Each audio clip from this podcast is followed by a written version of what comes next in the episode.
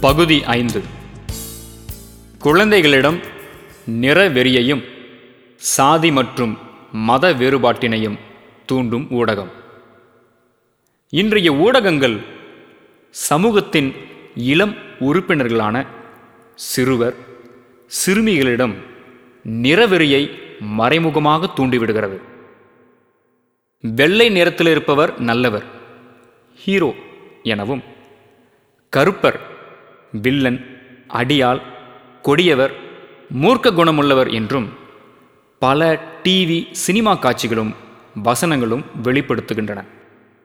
இதனாலேயே தன் வகுப்பு தோழன் கருப்பாக இருந்தால் தன் குழுவிலிருந்து ஒதுக்கி விடுவதும் கிண்டல் செய்வதும் இன்று பெரும்பாலான பள்ளிகளில் கல்லூரிகளில் நடக்கும் உண்மை. ராகிங் செய்வதும் இதனால்தான்.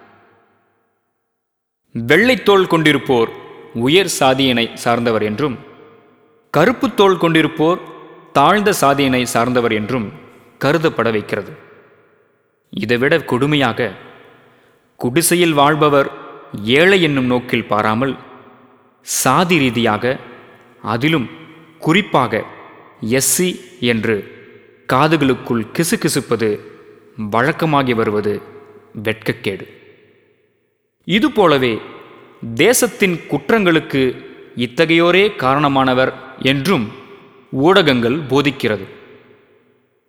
தீவிரவாதி என்றாலே அது முஸ்லிம்தான் எனும் கருத்தேற்றம் சினிமாக்களில் திட்டமிட்டு உயர் சாதி இயக்குநர்களால் பரப்பப்பட்டு வருவதை இன்றைய மாணவ சமுதாயம் உண்மையென நம்பி தாடி வைத்த முஸ்லிம் என்றால் அவன் தீவிரவாதி என்றும் இந்திய நாட்டை அழிக்க வந்தவன் என எண்ணுவதும் அதிலும் பாகிஸ்தானில் இருப்பவர் அனைவரும் இந்தியாவிற்கு எதிரானவர்கள் எனும் சினிமாவின் தவறுதலான வெளிப்படுத்துதலால் இந்தியா பாகிஸ்தான் கிரிக்கெட் பந்தயத்திற்கு பள்ளியை கட்டடித்துவிட்டு பந்தயம் பார்ப்பது கிரிக்கெட் விளையாட்டிற்காக அல்ல மாறாக மாணவர்கள் மனதிலே முஸ்லிம் தீவிரவாதி தேசத்தை அழிப்பவன் எனும் கருத்தேற்றம் கிரிக்கெட்டை இரு நாடுகளுக்கு இடையேயான போராகவே பார்க்க தூண்டுகிறது.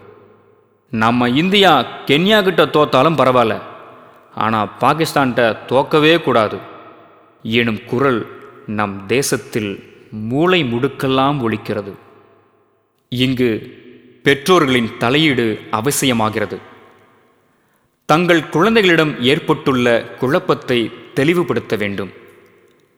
இல்லையெனில் கருப்பாயிருக்கும் காரணத்தால் பெற்றோர்களையே பிள்ளைகள் பெருக்கத் துவங்கி விடுவார்கள். நம் அண்டை நாடுகளுக்கு இடையில் உறவில் புதிய விடியல் நாளைய சமுதாயத்தால் மட்டுமே சாத்தியம் என்பதால் இரு நாடுகளுக்கும் இடையே நட்புறவை வளர்க்க முயல வேண்டும். மக்களிடையே உள்ள சமநிலையை யதார்த்த மனநிலையோடு ஏற்றுக்கொள்ள வகுப்பிலும் வீட்டிலும் கற்றுத்தர வேண்டும்.